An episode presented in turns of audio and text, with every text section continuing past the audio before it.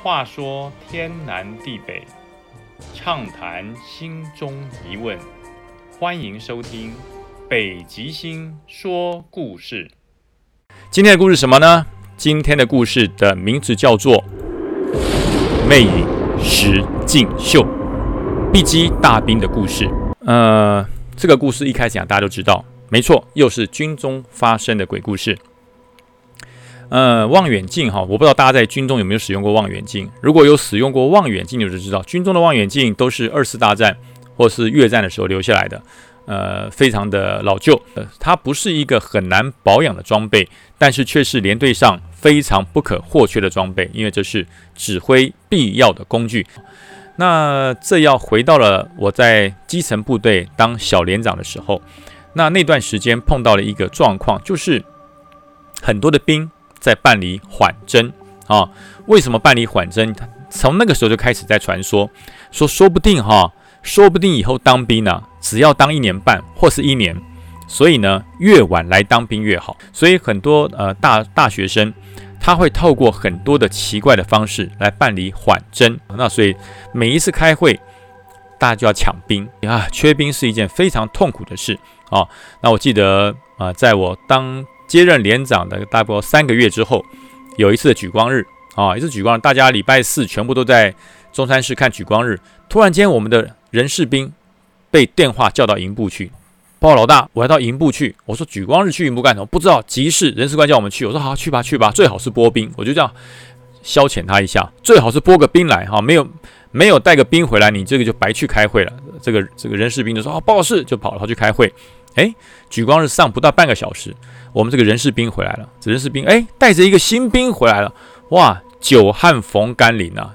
我们这个兵员的枯水期多久了？多久没有看到新兵了？我说参议啊，你怎么这么厉害？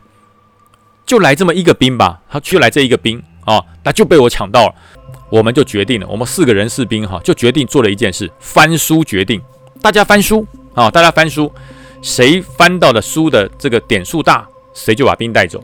好，那我们我是战车第一连呢，所以我们那个人事兵就说：“报亮，你知道我翻到九？”我说：“你翻到九哦。”他不不不，报亮，我跟你讲，我不是翻到九，我翻到一，我一翻开，对不对？零一啊，两个数字一加是一，我心想完了，零一输定了啊，我一定带不到兵了，我就在旁边坐着哈，那边等其他三个连队翻。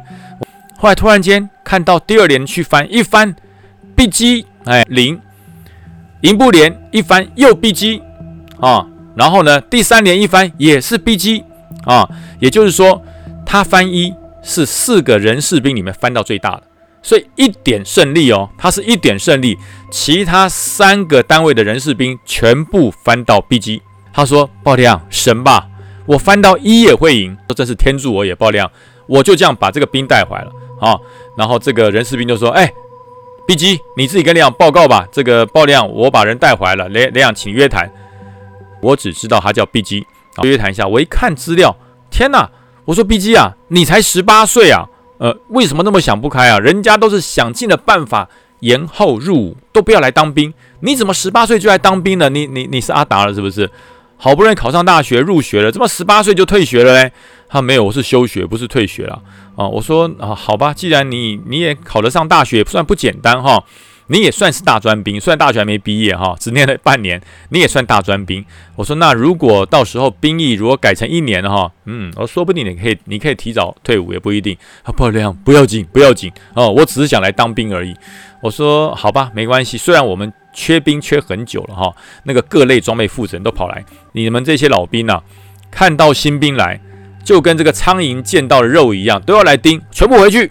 我说我自己有办法啊。我自然会分配一个最适合他接的工作啊！全部都走开了。这个 B G 说：“报报告报告老报告长官，我这么受欢迎哦，怎么大家都这么喜欢我？”我说：“当然受欢迎啊！你知不知道连上连上快要三个月没有拨新兵，你是这三个月枯水期唯一到单位来的新兵。你看大家不是爱死你了哦？爆量是哈？他说那我提早入还真对了哈。我说我说这样好了，我也不要欺负你。我说你来接哈。”一个特别的科技装备——陆山光电。哦，他疯了！什么叫陆山光电啊？我说陆山光电很简单啊，陆山光电是包含了陆山装备，有什么指挥仪呀、雷观机呀、然后阵地显示器啊。数据的输入器啊，弹道计算器啊，还有战车的镭射观测仪啊，横风感测器等等，这叫陆山装备。我讲了半天，他也听不懂哦。报报告听起来都很伟大，我说对对对，都很伟大哈。还有一个最简单的望远镜啊，军用望远镜，这就是陆山光电的东西，你就负责全连这些东西就好了。他其他都没有听到，他听到了三个字，跟触电一样，做什么望远镜。他一听到望远镜，整个人个触电，哎呦！报告连长，望远镜不要不要，我什么都接，望远镜我不要接。我说你有病啊！我说你不先问陆山装备，陆山装备是比较复杂的，它是光学，它是这个电子仪器啊，高科技的装备。我说望远镜是所有陆山光电里面除了指北针以外最简单的工具，几乎不用保养。我说你听到望远镜跟触电见鬼啦！你是干嘛这么怕望远镜？我说望远镜没那么可怕啦，呃呃呃，报告这个我我不要了，我我我什么都接，不然我什么电都接，我就不接望远镜，可不可以？我说哪里有陆山光电，哪里有拆开接的？要接就是整套嘛。你也不是负责干嘛，就是负责不足不足的装备申请，你就是负责这个相关的表格的填写。我说不要那么害怕嘛，我我们有一间陆山光电的库房，里面有除湿设备。所有的望远镜、观测仪都会放在里面，一个都不会掉啊，门都会锁好，你就负责保管钥匙就好了。我说这这你为什么怕望远镜呢？爆亮，其实哦，我跟你讲，我真的有苦衷。我提早入，我为什么会休学提早入伍哈？其实我是在逃避一件事情。我说干嘛？你你是外面欠了赌债，还是外面惹到了大哥的这个老婆，还是把了大哥的女儿？你你为什么要躲？要要躲嘞？哎，不，我我是在逃避。我说你在逃避什么？他我在逃避啊，邪灵啊！我说逃避什么？逃避邪灵？你要到庙里当和尚啊？你怎么跑到部队来了？我说部队又不是庙，又不是道观，你是不是找错地方了？他说报告长官，拜托拜托了，你一定要帮我了哈！这军人有浩然正气哈，你一定要帮我。呃，这个这个拜托拜托，你一定要帮我。我听他在在忽然还是在骗人，但是我看他这个蛮老实的。我说来，B 机，B 机。你要我帮你可以，你把整个事情一五一十、毫不保留的告诉我啊，长官，我不会骗你的哈，我真的真的，我来当兵，我提早入伍，为的就是逃避邪灵。我在这个大学的时候，刚刚念念大学一年级的时候，我就我就自己在外面租房子嘛，因为这个学校的宿舍排不到，我就自己租房子，在这个学校外面来租房子住。那我除了念书以外，我刚进学校的一年级，也没有认识什么朋友。我个人这个人又很宅，又不会认识新朋友，所以呢，我大概就是除了念书上课之外，我都在哪里？我都在这个房间里，我租的房子的地方打电动玩具，这是我唯一的嗜好。那我说，那这样也不错啊，就打打电玩，上上课。为什么会这个逃避？你得罪了谁啊？没有没有，我我没有去赌赌博哈，我没有去赌博，我也没有吸毒，兴趣就是打打电玩。后来有一次啊，有朋友介绍我，他说：“哎。”你不要老打电玩。他说你没事哈，看看星星啊，买个这个天文望远镜观察星星啊，看看浩瀚的宇宙比较健康。不要没事都打电动玩具，变个宅男啊。还有想想，嗯，也不错。后来就买了一个二手的天文望远镜，是那种入门版、基础版的。我就把它搬到我们的这个顶楼的阳台，哦，看星星，然后观测星象，探索浩瀚的宇宙。好，但是呢，哎，不是每天都能观察。遇到那个云很多，或是遇到阴天，或是遇到下雨天，我的望远镜就不能用了，看不到星星啦。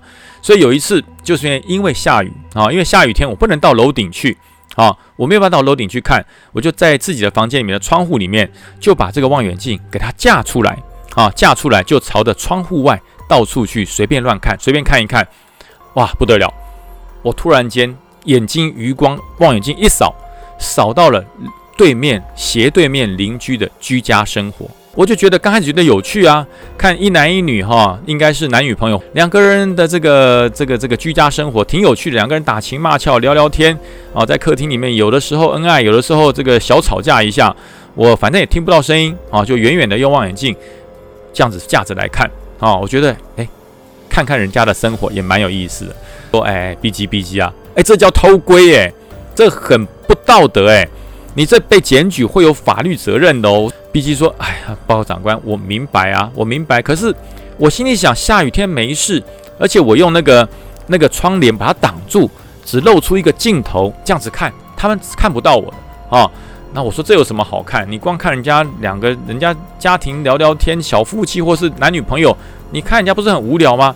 他说，鲍长官其实不会无聊，我本来觉得很无聊，后来我就慢慢看，慢慢看，发现哈啊，这这对这对小男女朋友，这对情侣实在是太 open 了啊！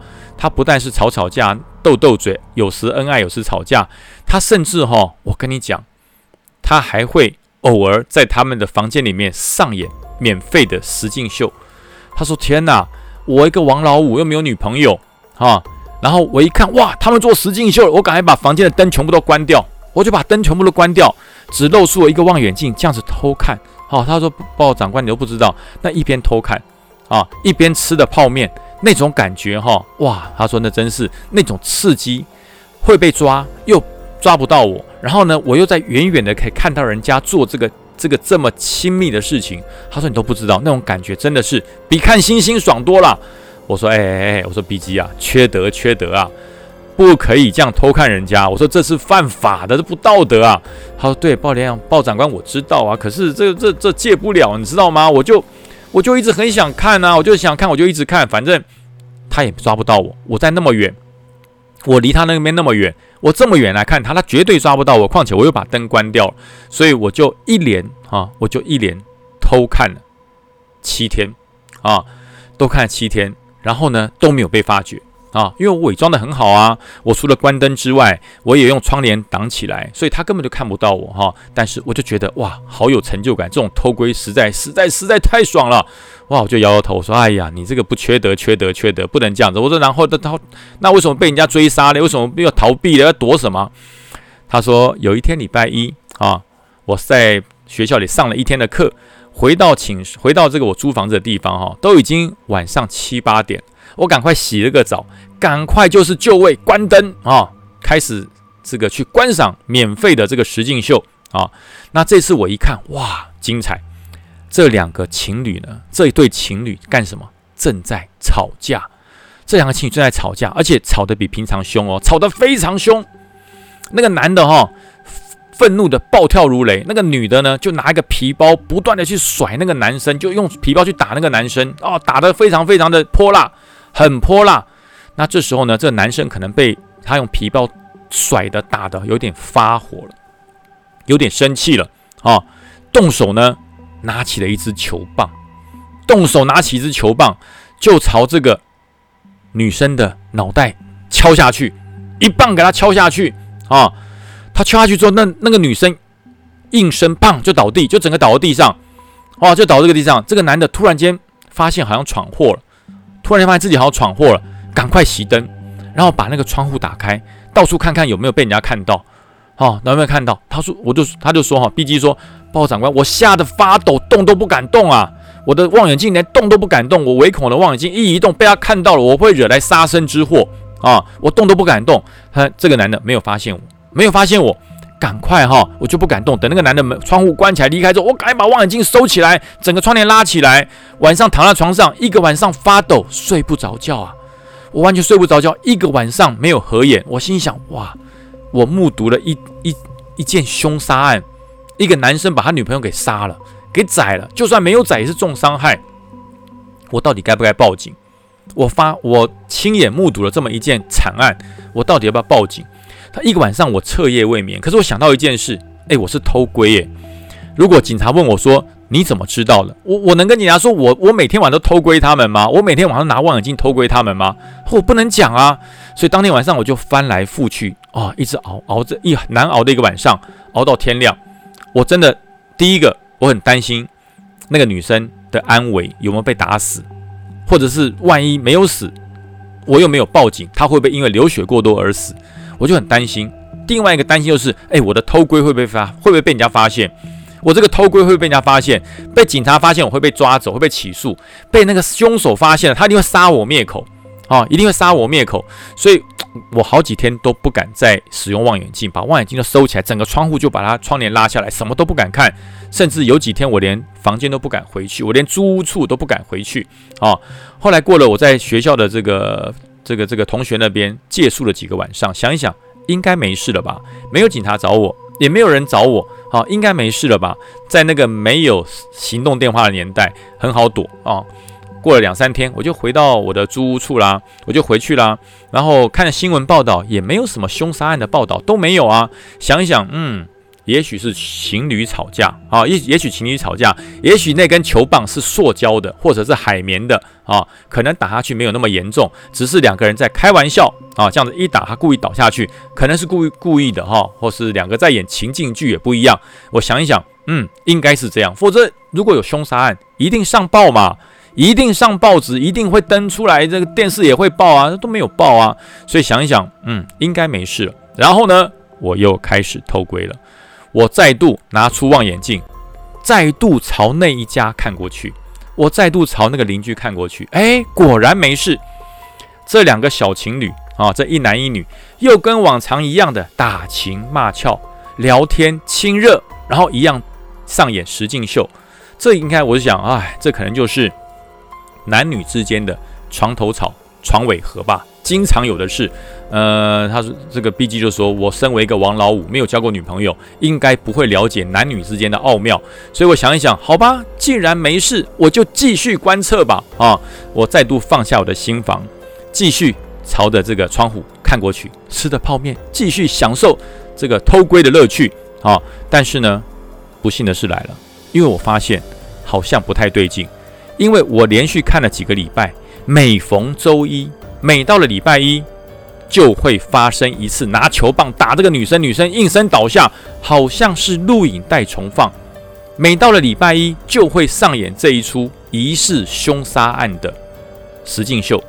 我连续看了三个礼拜，我发现不会吧，不会这样吧？这两个人也太无聊了吧！我观察了三连三个星期，他每从礼拜一到礼拜天一个循环做的事情一模一样。然后到了礼拜一，这个女的一定会被 K 头倒地，然后男的打开窗户左右张望，他这是怎样？这是怎样？这在放录影带吗？这是 replay 的概念吗？再来一次吗？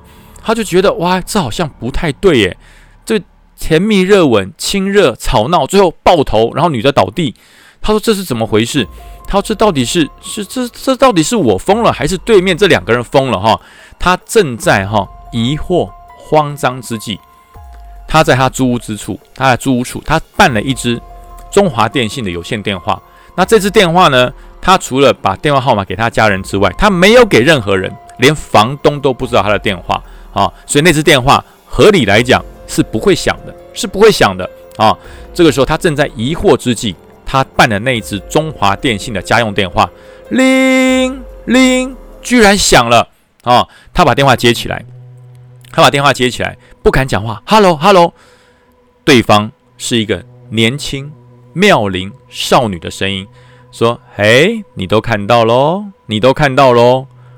你看到我被打的那么惨，很刺激吗？你看到我被打那么惨，头都破了，你很冷血，你怎么不帮我？你也不报警？你是冷血动物吗？”随后，电话那一那一头就发出了非常凄厉的惨叫啊！非常凄厉的惨叫，哇！B G 说：“我这个电话立刻就把它挂掉，我把电话线都拔了，我把电话线都拔掉了，全身大汗直流。我我怎么会有我的电话？这个女的怎么会打电话来？哦，虽然我没有听过这个女生的声音，可是我没有女朋友啊，更没有人知道我在偷窥，没有人知道我做这个缺德事啊，怎么会有人打电话来啊？所以他沉淀了一个小时，他想不行。”就算被警察说我偷窥，我也要报警，把电话线接上，一一零就打电话报警啊！我也顾不得什么偷窥啊，我也顾不得什么犯法，我我都想我都顾不得了，我就打一一零报警。我说，呃，警察先生，我这里是啊几号几号，请你赶快来，我这对面发生了严重的家暴案，很严重，可能是命案，你赶快来。他就把地址什么都留给留给警察，哎，很有效率。啊，很有效率，不到十分钟，警察、社工，哇，大批人马火速赶来，冲上楼啊，然后敲我的门，看我满脸疑惑，打开门，先生先生，他说你不要怕，我们是警察，我们是社工，拿拿出证件给他看，你到底看到什么事？怎么回事？赶快告诉我们。这时候啊，B G 说，我都已经吓得腿都软了，警察终于来了，社工终于来了，我把所有我从开始三个礼拜前开始偷窥这一户，我也顾不得什么法律的责任了，我就全盘托出。我说警察先生，这对面对面杀人啦，杀人啦，很严重啊！如果你不去捡不去救他的话，可能那个女的就会死掉。你你赶快去救她哈，现在去可能还有救啊！我已经顾不得这个罪恶感了，我心想不管了啦，救人危险，我就先说了啊。这个警察看我这样说，警察说：“哎，不要激动，不要激动，你放心哈，这个事情你跟我们讲，我马上去办。但是呢，你切记一件事啊，切记一件事，你千万不要自己跑到对面去敲那个邻居的门，你千万不要去找人家，因为第一个，人家会知道你偷窥；第二个呢，哎，如果那个男的把你给宰了，把你给给灭口了，那不是划不来。所以这个事情我们帮你保密啊，剩下的事由警方来处理，我们会来处理。我知道是哪一户，我们去查看。”这个时候呢，B G 说：“哇，我我整个罪恶感放下了，心想：哎，警察也没有问我偷窥的事啊。然后这这个事情我也跟警察报案了，所以我应该是没有道德上的问题了。哇，终于松了一口气。当天晚上，他说：哇，那是晚上是我这三个礼拜以来睡得最安稳的一个晚上啊，睡得最安稳。那当然，望远镜我就把它收起来，我不敢看，我不敢看了，我要收起来了，我不敢偷窥了，我也不敢看。啊，几天之后，警察又来敲门了。”开门，开门！比如啊，警察，警察先生怎么样？破案了吗？门一打开，警察先生说：“他说，哎，先生啊，你不要耍警察好不好？警察很忙的，拜托你不要耍警察。”好，警察先生怎样了？他说：“你讲的那间房屋，我们当天晚上我们就联络了房东，然后我们请房东开门进去查看过了。房东告诉我们，这间房子至少已经空置了五年以上，没有人住。”这间房子已经五年没有人住了啊，房东也没有打算要租给人家，就把它空在那边啊。因为这间房子是凶宅，是凶宅。在五年前，他租给一对情侣，这对情侣在里面吵架，后来呢发生了命案。那因为这间房子承租户是这位女生，然后她的男朋友，她的男朋友都是深夜才会来找她，也没有邻居知道她男朋友是谁。然后女孩子走了以后被杀害了之后，女孩子的家人也不知道她有个男朋友，所以这个男朋友呢就人间蒸发消失了啊！因为在那个那个年代，什么监视器啊，还有什么都不是非常非常发达的时候，所以这个事情就消失了。然后这个男朋友作案之后，他也不坐电梯啊，他也不坐电梯，他每次去找他找他女朋友都是爬楼梯上去。哦，因为他们楼层也不高，好像住三楼而已，他就爬楼梯上去，所以整个监视器也没有看到他女朋友，也没有看到这个男生的面孔。发生凶杀案之后，这个男生突然间人间蒸发，没有人知道他是谁，没有人知道他长什么样子，更没有人知道他从哪里跑掉了。所以说，警察说这个事情是五年多前发生，就在你看的那一户，五年之内没有住人，五年之内都是空屋啊。凶手这位男生到现在为止下落不明啊，所以拜托先生，我们还要查很多案子，你不要再报假案。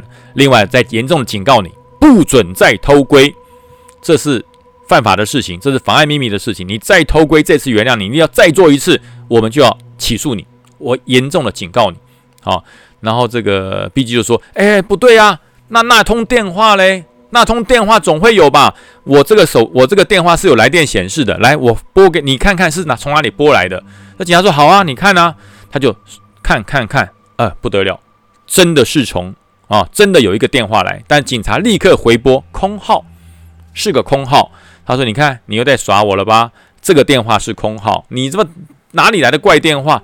根本就没有这通电话，这是空话。我们现场打过啦，是个空话。”他说：“好了，你这个是。”偷窥成瘾啊！这个是色胆包天，冲昏了你的头。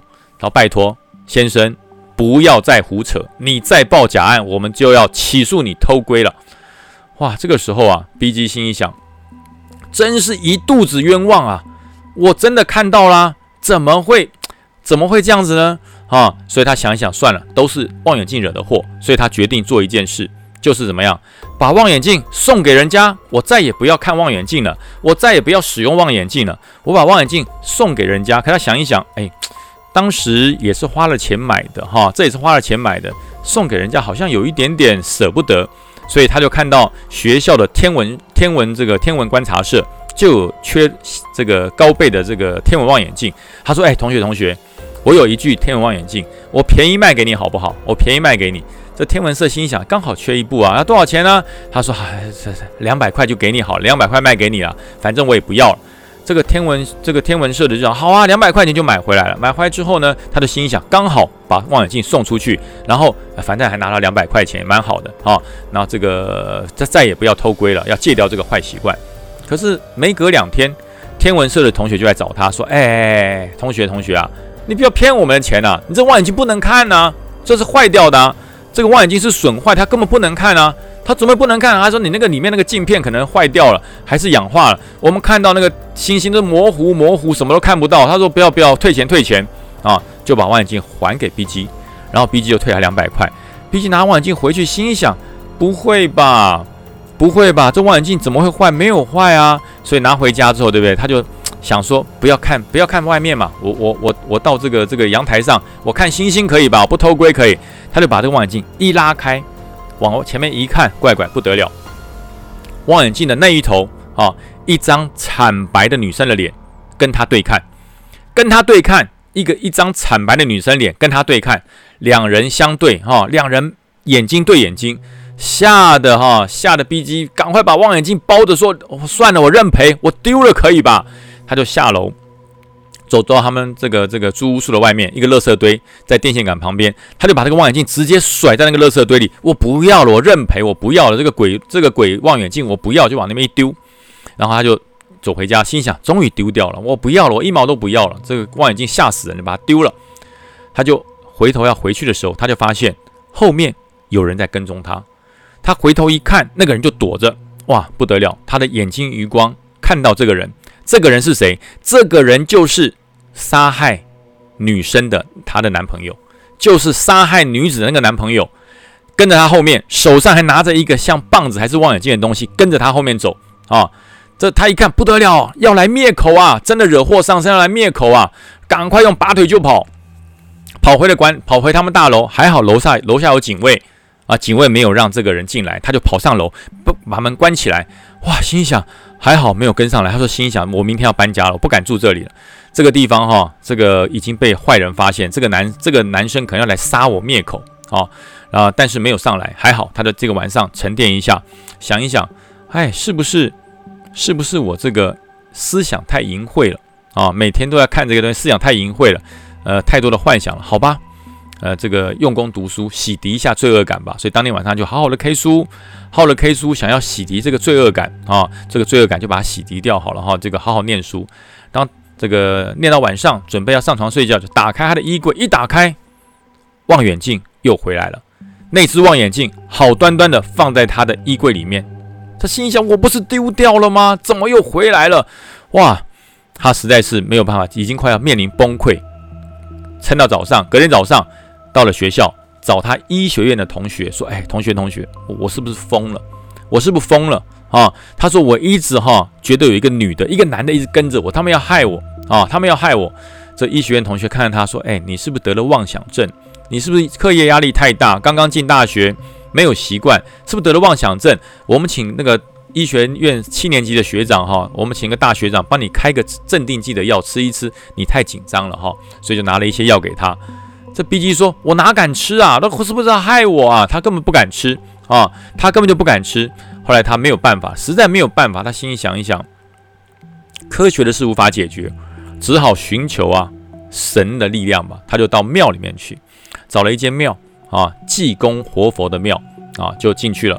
然后就跟庙公讲说：，哎，庙公，我最近实在是被啊被这个阴魂缠上，苦不堪言哈。”这庙公看看他就讲说：“嗯，你是不是被一个女的缠上啊？”他说：“嗯，我是被一男一女缠上。”这个庙公就讲：“不对，不对，只有一个女的缠着你，没有男的，你是被一个女的缠上。”这 B 就讲：“不对，我除了一个女的哈，是跟鬼一样的跟着我，还有一个男的啊，他好像要杀我，所以我是被两个鬼跟。”这庙公说：“不对，不对，我只看到一个，就一直跟在你后面啊，一个长头发的女生就一直跟在你后面。”她说：“哈。”我给你个建议啊，我给你个建议，你先休学，不要念大学了，你去当兵啊，军中阳刚气重啊，军中的阳刚气重，你先去当兵啊，当兵当完两年之后回来，也许军中的阳刚气就会把这个女鬼给吓跑啊。这个女鬼原则上她进不了军营的哈，你到军营试试看吧，然后求这个军中的长官来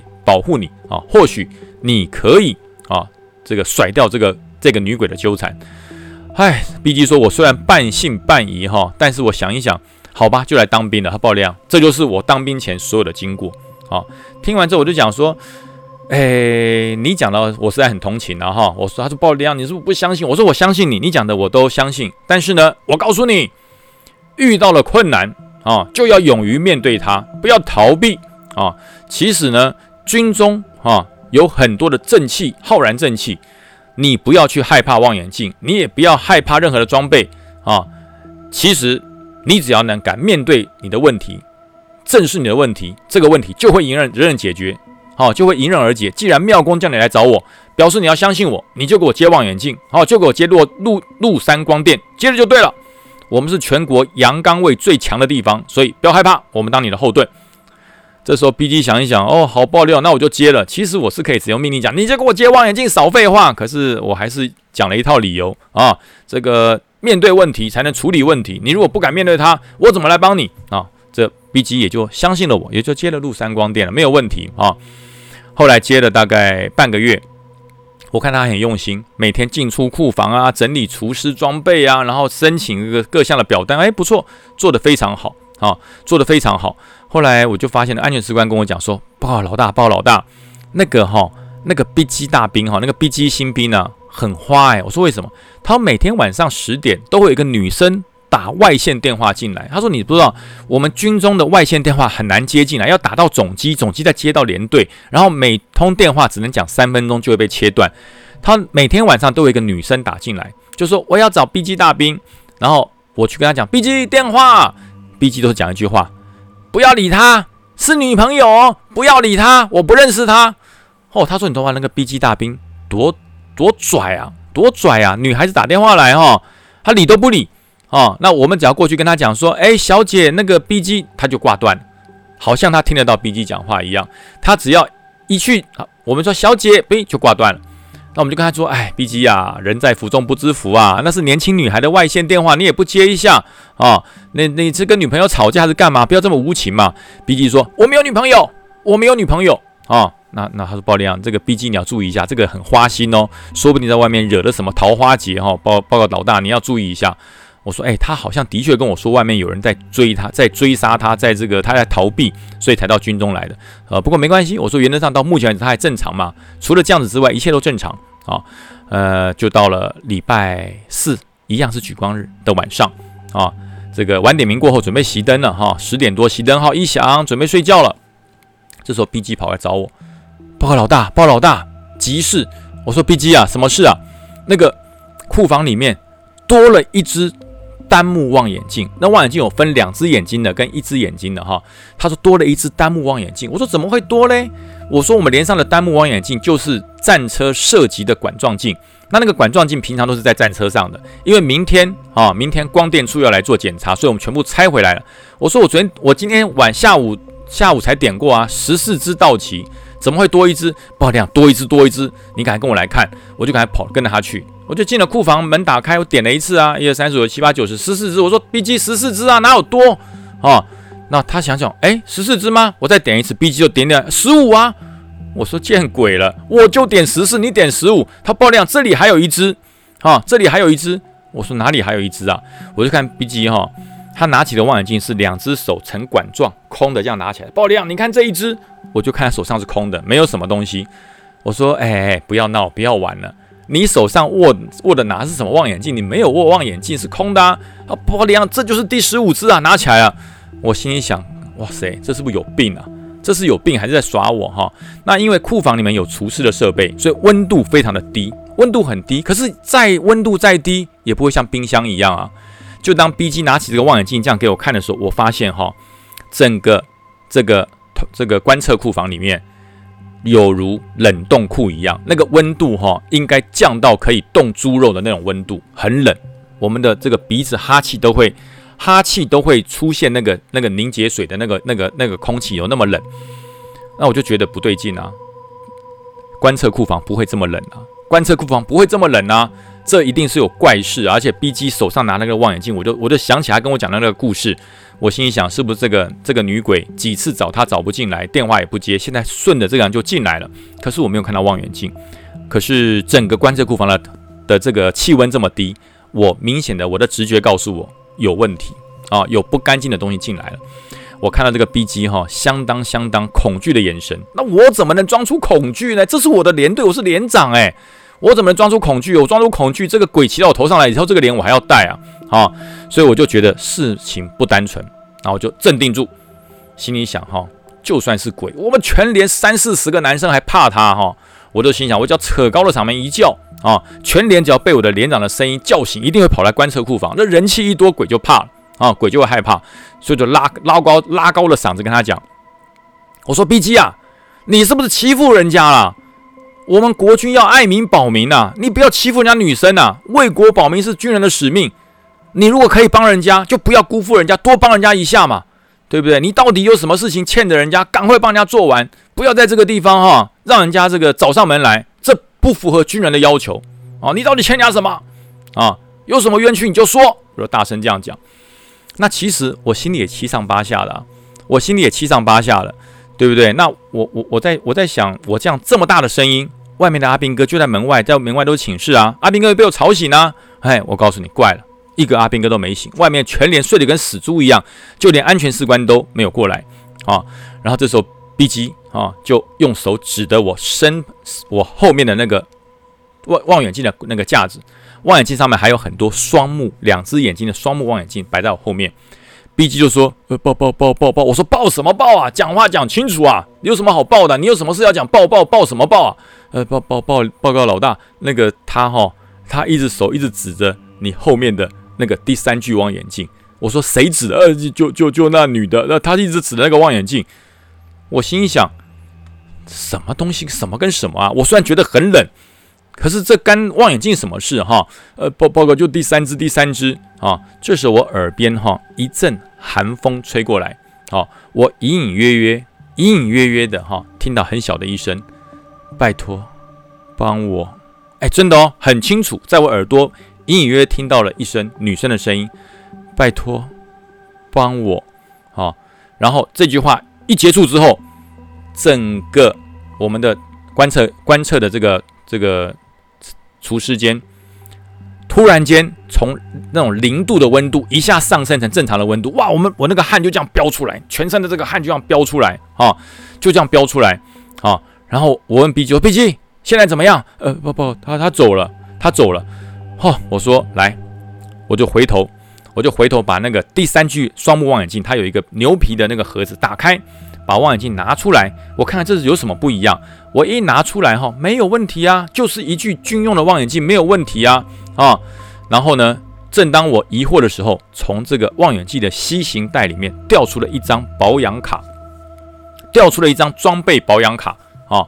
装备保养卡就是装备保养人，他每个月保养会签名啊。那因为我们观测装备已经有大概六个月没有负责人啊。我来连队上的时候，这个这个观测装备就是这个陆山光电就没人管，已经很久没有人管哈。所以我也从来没有看过观测装备的负责人，所以这个 B 机他也没有师傅，因为他师傅已经退伍很久，已经离开很久了啊。那我就看到什么掉出一张观测卡，我就拿起来一看，最新的名是 B 机签的，就是昨天。检查过保养完签的名，再往上面推是一年前，是一个一年前一个退伍的老兵签的名啊！哇，这时候你知道，我跟 B G 两个人想说先走出这个观测库房再说，因为我觉得那个气氛哈，那个气氛实在太僵了，太阴了。我们就走出观测库房。当我们走出观测库房的时候，我心想，这些门口的阿兵哥睡得跟死猪一样，没有一个起来。我一走出来，突然间听到。哒啦啦啦！部队起床，说阿兵哥连长早安，各位连长早安，大家起床了。我心里想，我们进来的时候是十点多，出来的时候是早上五点半。我们两个在里面待了一个晚上，我们两个在这个观测库房待了一个晚上。啊，出来的时候天已经亮，天已经亮。啊，然后部队集合，那我就手上拿了这张装备保养卡，啊，我就把它放在连长室的桌上。我心里想，这张卡应该有问题，啊，应该有问题。毕竟说：“包包连长，什么是什么状况？要怎么帮他？我说让我思考一下。啊，你先去早点名。啊，早早点名之后，你补休一下。一个晚上没睡，你补休一下。不料睡不着啊，这事情没解决完，睡不着。我说好，好，好，没问题。我说安心，安心，我来处理。啊，我说你就这个事情就到此为止，你都不要跟人家讲，这样来处理。啊，我就把这张卡拿出来，我就把人文这个人事兵啊找来。我说，哎，参议，这张卡上面这个人是谁？啊，这参议说，哦，这个是一年多以前退伍的一个老兵呐。我说这个人是谁？呃，我们也不知道啊。他就是以前的装备，这个陆山光电装备的负责人。他跟连上的互动不多，话也很少啊。他已经退伍了啊，已经退伍了。我说，哎，退伍了。我说退伍了，这个有没有什么资料可查？他说我把他的这个兵表调出来给你看一下，因为退伍一年，连上还有存一份，我把它调出来。我看了一下，哎，这个人，这个人哈，有照片啊，有照片。我就把 B G 找过来，我说 B G，你要不要看一看这个人哈？其实他不是退伍，这个老兵就是你的，你没有见面这个你这个师傅，他不是退伍，他是因病停役，他是因病停役。按照他上面所开的因病停役的资料，他是北投八幺八医院开出来的精神病退因病停役，他没有当满，他才当一年多就退伍了。我说这个人的照片你有没有看过？这时候 B G 一看到他的照片，眼睛瞪得好大。那这这这这这这这，我说这什么这啦？讲清楚这什么这？他说这这这就是那个男的，就是那个男的。我说哈，就是那个男。他说对对对，就就就是这个男的。我说太巧了吧？他说对对，就是他。我说那那那这个女的是不是要叫你来找这个男的来怎么办？B 级说呃不不不用，我怕他会杀我灭口啊，我很担心啊。我说没关系，你在连队上我们会保你平安。那你放假的时候小心一点就好。好，好，好，没问题，爆料我知道了。后来啊。后来这个 B G 哈，不要看 B G 傻乎乎的，我觉得他还蛮聪明的。他利用休假时间，他去找了征信社，他去找了征信社，然后这个征信社就帮他处理了很多事情啊。那 B G 也没有跟我报，也没有跟我报告什么啊，也没有跟我报告什么，他就哎恢复正常了。我就发现 B G 回来就恢复正常了，哎也没有被纠缠了，气色也变好了，也变活泼了。后来两年后啊，B G 要退伍了啊，他跑来送我一瓶这个可乐，加上一块鸡排。好，包老大，我要退伍了。这个鸡排跟可乐，请你哈，这个打退的这个的这个请客，请你。另外，我还要谢谢你，谢谢你帮我摆脱这个女鬼哈，我现在自由了，没问题了。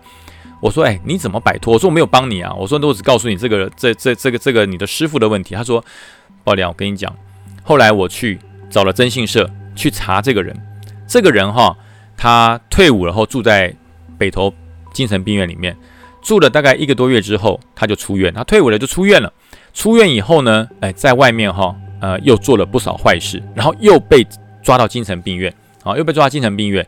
那就在他逃出精神病院那段时间，他刚好就跟到我，因为我我在看他那间房间，被他发现了，所以他就一直跟我。他认为我知道什么事，他真的还想杀我灭口。后来是被精神病院的这个医生把他抓回去的，把他关回精神病院。啊，然后呢，这个征信社告诉我他在哪家病院之后，我就去会客。我就心里想，到底这个人是谁？冤有头债有主，你杀了你女朋友关我什么事？哈，呃，我就去会客。啊，我在会客之确定是这个人之后，我确定就是他，就是他。从我从望远镜里面看到他，就是他把那个女孩子给杀死了。我还去跟警察报告说，警察，我告诉你，警察先生，你不要说我是神经病，我找到凶手了啊，我找到凶手了。这个凶手就在某某精神病院里面住院，就跟我偷窥看到了这个男生一模一样啊，就是一模一样啊，所以我知道他是凶手。如果法庭需要，我可以指证啊。然后警察说好，他警察也过去啊。那他已经疯了，这个人已经疯了哈。警察问他问东答西，已经疯了。他警察就跟这个 B G 讲说啊，谢谢你的调查，不过这个人哈，在精神方面有显著的问题哈，而且也没有直接的证据证明他杀了。杀了那个女生，所以我们也爱莫能助。这个案子我也破不了哈，我只能跟你讲，我我们警察也必须要有科学，要有科学才能办案啊。这个事情你没有任何的证据，我不能凭你的一一言之词就说他是杀人凶手。好，这个他说 B G 先生啊，这个也谢谢你哈，我们就就就这样了。后来这个 B G 心想，那我我能做的也是这样啦，我也报警啦，我也找到凶手啦，这个女生也不要再跟我了吧，也不需要再跟我了哈。然后呃，说也奇怪。说也奇怪，他要爆爆料。我跟你讲，在我入伍当兵破冬的那一天啊，我想说再去精神病院看看这个男的怎么样了哈。至少这几天这个这个 B G 也没有再遇到这个女鬼了。他说我再到这个医院去的时候，这个医生跟我讲说哈，你找他啊？哎，不好意思啊，他往生了啊，他往生了。他怎么往生的？他说你来看他不到一个礼拜的晚一天晚上，突然间他在那边大吼大叫，眼睛瞪着很大。那隔天早上起来，这个这个病人是自己用手把自己掐死的。自己用手把自己给掐死了哈，他说这个真的是很少见，自己可以用自己的手把自己掐到哈勒毙窒息而亡啊。他说经过检察官来化验怎么样，看完之后没有外力的伤害，他是用自己的手把自己给掐死的啊。他说嗯，这个这个人走了，你也不用看他了，已经往生了哈，家着家属这个家人也领回去了啊，也都已经这个火化公祭掉了，所以这个人不见了，你不用来看他了。他 B G 就讲说哈，他说。鲍老大，其实很多事情哈，可能法律不能解决的事情，没有证据。可是呢，这个天网恢恢，疏而不漏，不是不报，时机未到。这个这件事情，我想，因为我们都已经很明白了，告诉这位女生，这个人在哪里，警察也来看过了，没有办法啊，那这个起诉他，也没有办法办他，他精神有问题。好，也许啊啊，是这个女鬼经过我们的指引找到了他啊，找到了他。然后呢？因为女鬼不能进军营，所以这个人离开军营之后，到了精神病院，这个女鬼不知道他去哪里了啊，就冤有头债无主，找不到人，所以透过了 B G 大兵帮他找到这个男的，这个男的居然就哎来就自己把自己掐死，就就往生了啊！所以郝宝良，这个我从此也摆脱了这个恶鬼的这个纠缠哈，也不会再纠缠我了。那我就说 B G 啊，快退伍了啊！我说你退伍以后。还会想探索星空吗？我说你退伍还想还会想探索星空吗？既然都没有鬼了，也没有没有人会害你了，还要不要再买个望远镜看看星星呢？这个 B G 又跟我讲说：“报告老大，别求我啦啊！我好不容易为了要摆脱这个鬼，才来入伍当提早入伍当兵，好不容易摆脱掉了。你不要再叫我买望远镜，我什么也不想争取，我也什么也不想看了。我退伍以后只想。”好好的把大学念完，我可不想哈，为了要摆脱恶鬼再当一次兵，当兵一次就够了，遇鬼也一次就够了啊。然后这个大 B G 就退伍了啊，退伍了。那现在相信他过的日子也会非常的快活。呃，只要因为这件事情而让他戒掉了这个偷窥的恶习哈，我觉得这也不见得是坏事。这个 B G 退伍之前，我跟他讲，我说 B G 啊，我跟你讲，你也不要认为你遇到这个鬼是坏事。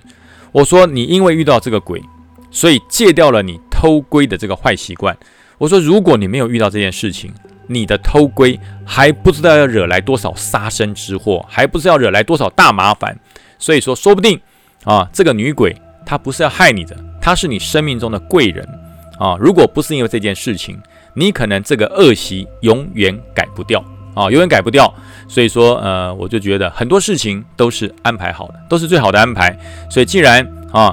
你也摆脱了这个纠缠，你也戒掉了这个偷窥的恶习。我说退伍以后，好好加油，做一个这个有用的好青年啊！这个祝福你啊。那 B G 就退伍了。到现在为止啊，到现在为止，我都还没有再看过他啊，我太没有再看过他。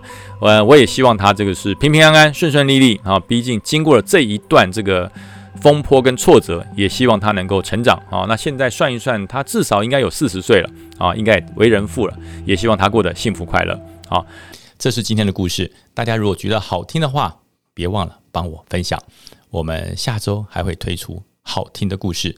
那我们下个礼拜，下个礼拜再见喽，拜拜，拜拜，拜拜。